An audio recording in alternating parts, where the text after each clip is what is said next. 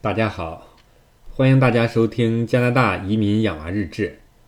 我是大洋。呃，以前都是悠悠在这里为大家介绍加拿大的各方面信息，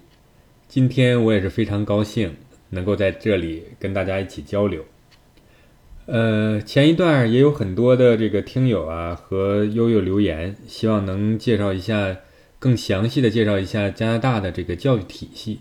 尤其是这个公校和私校的一些比较性的一些分析，今天呢，我就以这个为主题，呃，跟大家分享一些资讯。呃，因为我呢，原来在国内，呃，在高校工作了八九年，所以说对这个教育啊，相对的还相对了解一些。呃，虽然说，呃，一八年底才到加拿大，但是这个在一九年的上半年。很快的，我就进行了一些这个调研，走访了大概有二十多所加拿大的这样的中学，呃，了解他们的这个办学的情况，呃，也有一个比较，也有一个这个算是相对的清醒的、清晰的一个认识。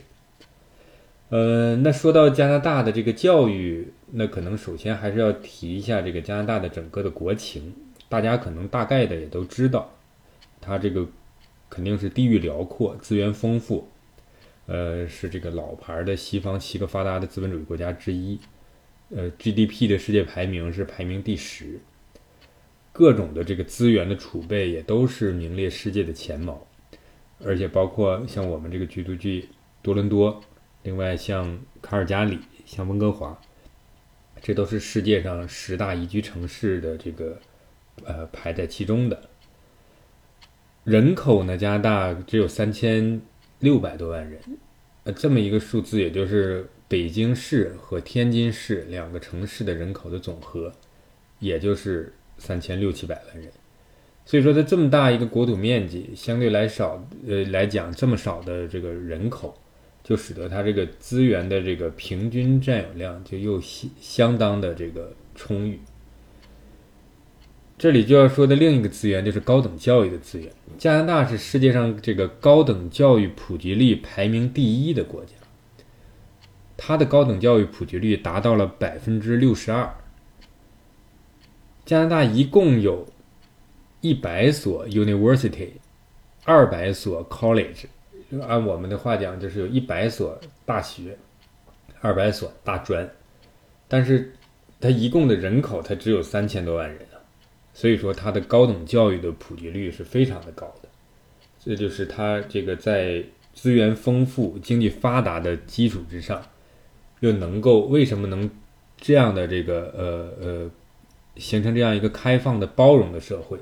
这跟它背后的这个整个国家的这个教育的投入，整个的教育的这个受众程度也是密不可分的。呃，从我们中国的这个学生出国留学的这个角度来讲，肯定现在美国还是排在第一位，因为毕竟世界排名前五十、前一百的这样的学校、这样的大学，肯定美国还是最多。英国呢，呃，肯定还是排在第二位，因为它这个教育产业化做的比较早，牛津、剑桥也都是世界排名前十。另外，它也有一些学校也还不错。那么第三位就应该是加拿大。啊，在加拿大之后，其实应该是德国，然后是那个澳洲，啊，那我们其他的国家这个也也也也不详细说，啊，因因为毕竟可能对加拿大更了解一些。加拿大它为什么这个呃高等教育这普及率高呢？这就要延伸到它整个的这个中学教育，其实给整整个的高等教育打下了很好的基础。也就是我们在国内所说的这个九年义务教育也好，或者说是这个整个的小学、初中、高中这样的基础教育也好，那基础教育一定是一个这个这个高等教育的一个基础。只有基础教育做得好，那高等教育才能培养出真正的人才。国内的教育，呃，各位家长、各位听友可能也都都非常的了解，也都这个身处其中。国内那现在来讲。有国内的这个教育的优势，它的这个指挥棒既是它的最明显的优势，呃，那是这个所有的课程学的都非常的扎实，啊，学生都奔着这样一个很高的一个目标去努力。那反过话来讲，那这个指挥棒也也是国内教育的一个很明显的一个劣势，呃，就是那他一切都这个教育的一切都围绕着这个为中心，那家长孩子那只有这么一条独木桥的这样一个出路啊，没有办法啊，大家都要为这个去去努力，在很多方面其他的培养，可能我们一直强调的素质教育。但很多地方、很多方面，从落实上来讲都没有到位，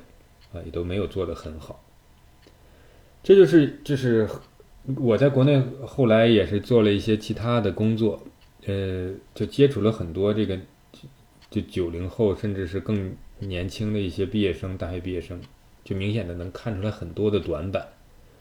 这里我要说明的就是，就为什么要这么说，就是跟加拿大的。我了解的这样高中教育，做一个比较，就有几门我认为是非常重要的课，加拿大这边开设的，我觉得非常好。一个就是演讲，为什么说呢？就是你看，我们看很多像奥巴马也好啊，像这个川普也好啊，包括加拿大的总理特鲁多也好，甚至包括一些很普通的一些。这个外国的一些人士说话也讲，说话讲话就非常的这个呃敢讲，非常的愿意去讲，非常的这个能够很清晰的表达自己，表达把思路表达的非常清晰。这就是为什么呢？因为他们从高中甚至更低，他们就开设这个演讲课。我觉得这个是这个国内首先有这一门课没有开设出来，或者说没有开设好。第二个呢，我觉得就是这个逻辑，就是我们国内更多的是强调于知识的给予、知识的教授，而在于逻辑，在于这种批判性思维方面，我觉得跟西方国家，包括我了解的这个加拿大的教育，还是存在的很大的一个差距。我们可能数学学的很好，但是我们真正的在实际工作当中。怎么样把这个条理性，怎么样把这个事情说清楚，怎么样通过逻辑的分析来表达你的核心的中心的思想，这方面我觉得还是跟加拿大有很大的差距。另外呢，就是调查方法，很那这边的高中生很多的时候他是需要实践的，就是实践课，怎么样对一个问题去分析，怎么样去解决一个问题，啊，这就是。我们所国内经常说的高分低能，就是说他动手能力很差，他只会去解题，而不会去这个应用。啊，我觉得这些都是这个国内的教育跟这边教育的一个这个差别，或者说是一个这个不足之处。那么好，那这边的教育又分这个，呃，大家也都知道，分公校和私校。啊，那大大家都都都都在总在问，那到底是公校好还是私校好？这边的高中呃中学这个公校，它是以这个培养这个整个的人格为一个就人的全面发展为他的一个教育的出发点的，当然不是以这个高考或者说大学的升学率为出发点的。加拿大这边也没有高考啊，它是按照这个整个的呃十二年级。或者说是高中阶段的一个综合的一个学习成绩来这个申请大学。那这个这样一个这个教育的初衷，那就使得这边的这个呃公立的学校啊，就更像我刚才说的那几门课程那个方向一样，就是它很多方面都是培养这个学生各方面的这个素质。呃，它的课分这个。从课程代码上分 U 课、C 课、M 课，就是你要想上大学，那你可能你就可以选 U 课；你要想上这个这个大专，你就想选 College 选 C 课。你要是这个大学、大专都不想上，那你想这个高中毕业就就业，那也可以，可以有相应的应用性的课程可以选择。所以说，他基于这样的他的一种教育的理念，他他的这个培养的方向可能跟这个私校。或者说是跟这个我们理解的这个高中可能稍微还是有一些差别的，但是它功效有它的这个优点，就是它这个录取的门槛相对来讲低一些。呃，只要你，嗯，按照这个他的约沟约定的时间来申请，呃，大多数的中国学生只要英语成绩这个差不多的话，一般来说都很容易申请上。另外一个呢，就是它的这个从学费的角度来讲啊，它比这个私校的学费要相对的要便宜一些。一般可能公校的学费大概是在一万三到一万五加币一年，而一般的这个私校的学费大概可能需要在这个两万加币一年左右。有的可能顶级私校的加币，呃呃，这个两呃顶级私校的这个学费合加币的话，那就。更贵了，呃，另外呢，这个它呃，基于它的教育理念呢，公校的另外一个优点就是它这个就是整个的平等性、公平性这个方面融入性，呃，我觉得是一个这个呃很好的一个方面。大家不管是在选课上啊，还是在活动上。呃，就是能够他倡导的这种公平、呃平等的这样一个理念，呃，能够深入到他整个的学习当中。那么功效它有什么这个不足之处呢？有这么几个方面啊，就是第一个就是它这个绝大多数功效都没有住宿，这对于我们中国的孩子和留学生来讲，那就不得不找这个。Homestay，也就是寄宿家庭，那这里就有一个问题了，就是，那你这个 Homestay 到底家这个 Homestay 的家长能不能管好这个孩子？他怎么样去管这个孩子？呃，公校都是三点三点半就放学了，孩子回来到底是不是这个课后的时间在学习，或者是做一些有益的一些这个活动？这是一个很大的一方面，这个国内家长的一个一个一个顾虑。另外呢，就是他这个所谓的叫 counselor，国内讲叫这个就是指导的老师偏少，他一般可能都是一比几百，也就是说，一个 counselor 一个指导老师可能他要管这个几百个六七百个学生。呃，说实话，他根本他就管不过来，这个指导的也相对来讲很毛草，不像这个私校，私校那可能就是一比三十，甚至是一比十五的都有。就是说，他私校的规模第一小，第二呢，他这个指导老师的人数多，他能够充分的照顾每一个孩子的这样的一个这个学习，包括这样升学计划的辅导。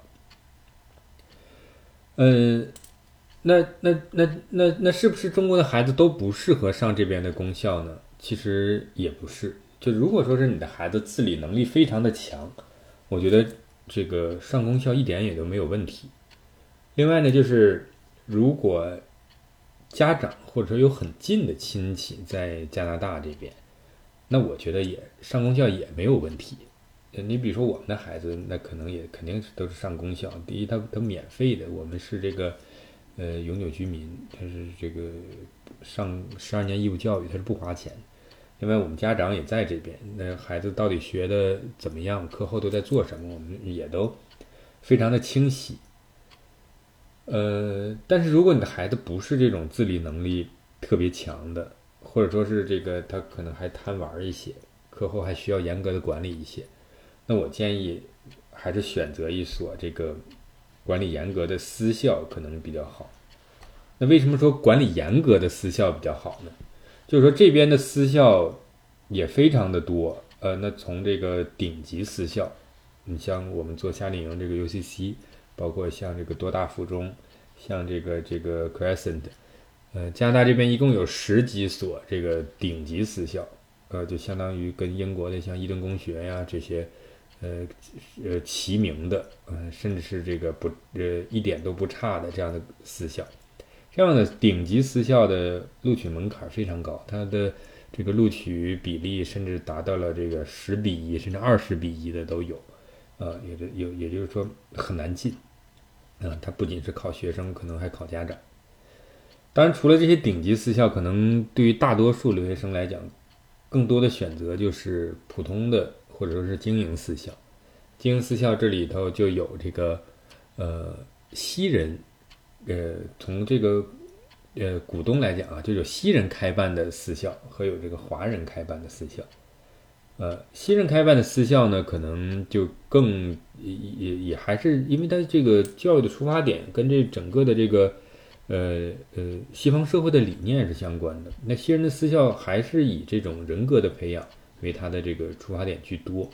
但他的管理可能会比公校要严格严格一些。呃，他整个的活动可能也更丰富一些。呃，除了对学生能力素质的培养之外，可能呃从升学指导、从课后的这种这个呃呃活动辅导，呃要比公校要好一些。呃，另外呢，就是华人开办的私校，这边华人开办的私校大概有这个，从安省来讲，可能就得有一百多所啊。从这个多伦多来讲，那数目已经也是非常的多了。这里就一定要做好这个甄别和选择。呃，我就去了几十所这样的私校，呃，可以看出来，确实有的。嗯，办的很差啊，很差。有的呢，管理很严格，办的非常好。呃，有一些学校，那我去看的时候，看门口停了很多各式各样的豪车，甚至是这个超级跑车。哦，当时我也在想，就是家长把孩子送过来，可能家里条件确实也是非常好。但是，哎呀，我觉得孩子在这边不应该攀比，不应该说是这个，呃，比物质，呃，应该还是以教育为核心，啊，不管你将来能不能上多大啊，上多伦多大学，但最起码你应该这个把心思还是放在这个教育上、学习上，能考上一所适合自己的学校，呃，但有些学校就管理的就非常好。呃，有食堂，呃，有宿舍，呃，有的甚至有晚自习，呃，有的还配备了班主任，就是可能中国学生也比较多，呃，为了强化中国学生的学习，啊，这些班主任也就是充当了这样 counselor 的一个角色，啊，为这些学生各方面做指导，不仅是课后的指导，还有这个升学的指导。啊，这就使得这样的学校的这个升学率就非常的高，呃，每年可能嗯多大的录取率啊，包括世界排名前一百的学校录取率啊，呃，应该说是就远远的高过这个西人开的学校和这种公立学校，啊，当然我们衡量教育也不是说就是他这么他这个华人私校这种做法，或者说这个。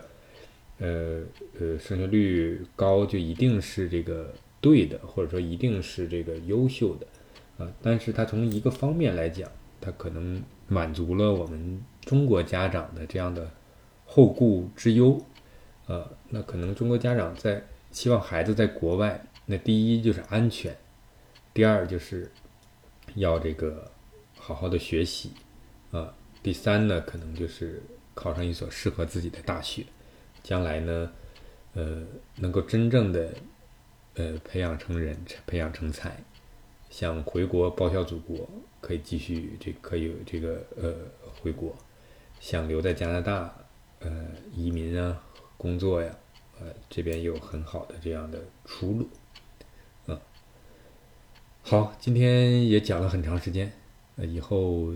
再有机会再给大家详细讲关于留学的一些话题。